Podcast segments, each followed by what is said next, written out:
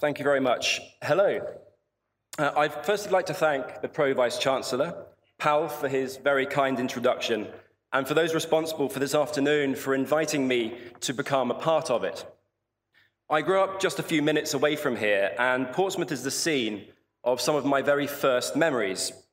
It's where I learned to walk, it's where I learned to talk. Uh, it's not where I learned to ski, but I guess you can't have everything. Uh, but it was a very formative place for me. So I could spend the next few minutes telling stories about my work, uh, that is, leading journeys in the coldest parts of the world. I could talk about chasing penguins across the Arctic, wrestling polar bears, and leaping 20 foot wide high chasms. But apart from the fact that I've never strictly done any of those things, it's not really the point. Uh, it's not the point of today. Today is about celebrating what you've worked hard for, and more excitingly, what you're about to do with it. Many of you will now have reached the ends of your formal, structured educational journeys. You now have to jump out into the wider world and make a go of it. I want you to think about one thing in particular as you start to make decisions what you're going to do, where you're going to do it, and why, and for how long, and with whom. It's all too easy to step onto an accepted conveyor belt of life milestones.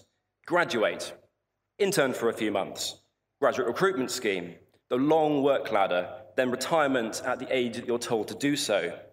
Sure, this works. It's one way of doing it, but it's not the rule. It's not written anywhere in stone. We're entering a new era where compulsory life stages, particularly surrounding our working lives, simply no longer exist. This isn't scary. The safety net is gone, but you must see it as freedom. You have an entirely blank canvas, and you now have a top education to use as a very springy springboard to launch you right towards that blank canvas.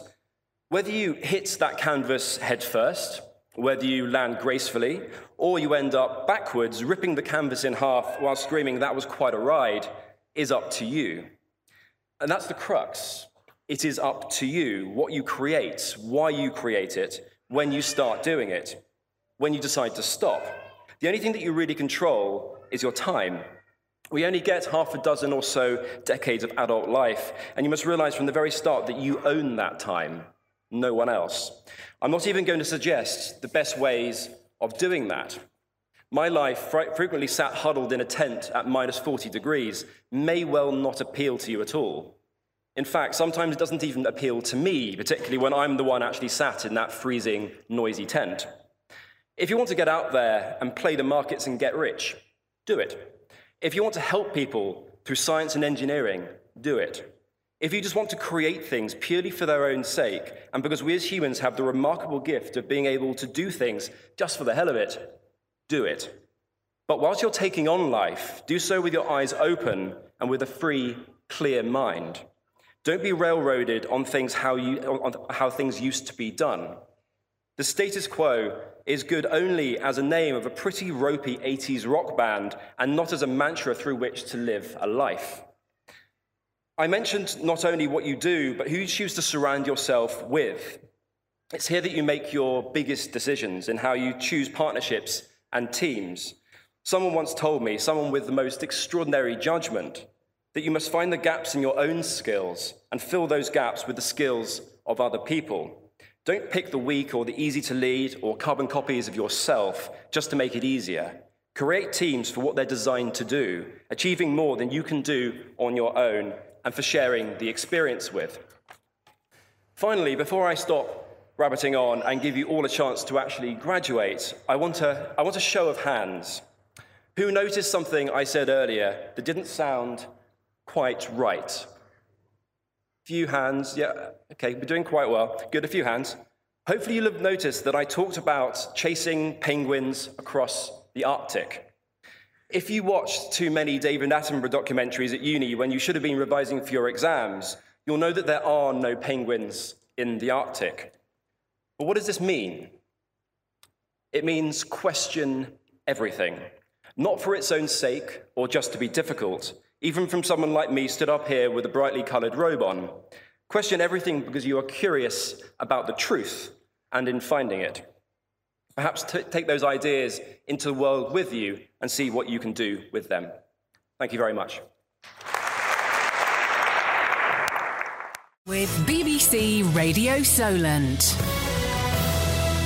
I somehow feel our next guest will have done well at Sports Day. His name is Alex Hibbert. He's a world record breaking polar traveller, swapping his ski jacket for a gown today as he's set to receive an honorary degree from the University of Portsmouth. Uh, Alex has skied further on unsupported Arctic journey than anyone else in history. Extraordinary. He's on the line now. Alex, a very good morning. Good morning, Julian. Thank you very much for having me on. I'm looking at the CV here. Crikey. In July 2008, you completed your 1,374 mile, 113 day long haul trek. Um, that where, And just explain what you did. Well, that was an extremely long camping holiday after my after my degree. Yes, uh, my, my friend George and I decided we were going to set out onto the Greenland ice sheet and basically to see if, uh, how far we could ski, to see if it was possible to ski nearly 1,400 miles. Um, and the answer is that we found out that just about, yes, it is. Um, that was quite, quite an exciting way to spend uh, my first few months after graduating from uh, my university. And you've done so many things. You, you've spent, uh, what, nearly half a year living with polar Eskimos, uh, an ongoing dark ice project. You're, I know, a prolific public speaker as well. Um, so amazing.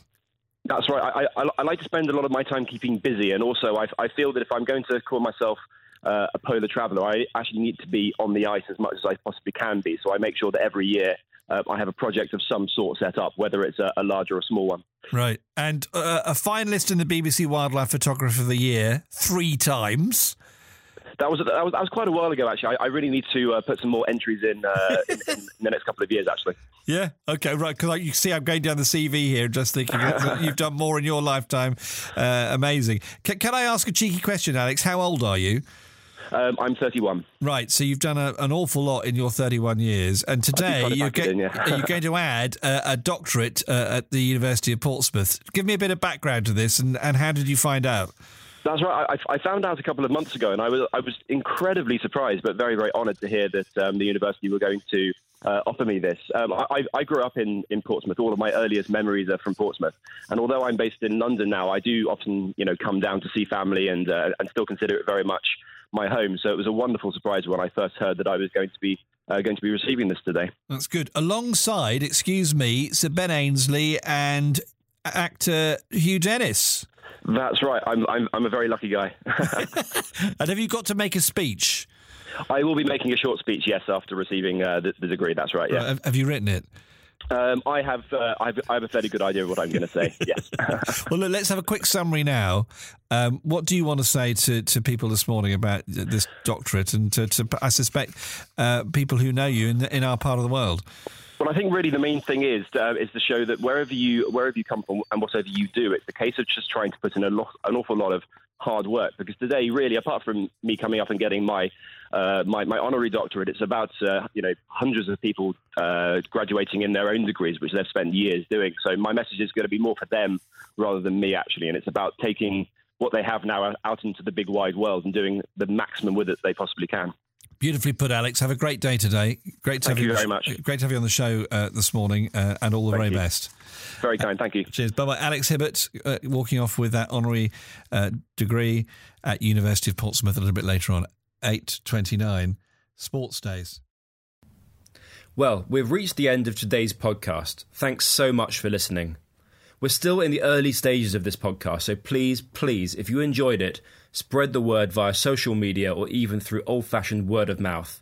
Don't forget to subscribe so my next podcast appears automatically for you. Of course, you can follow whatever I'm up to on Twitter at Alex Hibbert, via my website, which is alexhibbert.com, and finally, my books are available online in bookstores or direct from my website. Thanks so much again for climbing aboard in the early stages of my podcast, and I'll have the next one with you as soon as I can.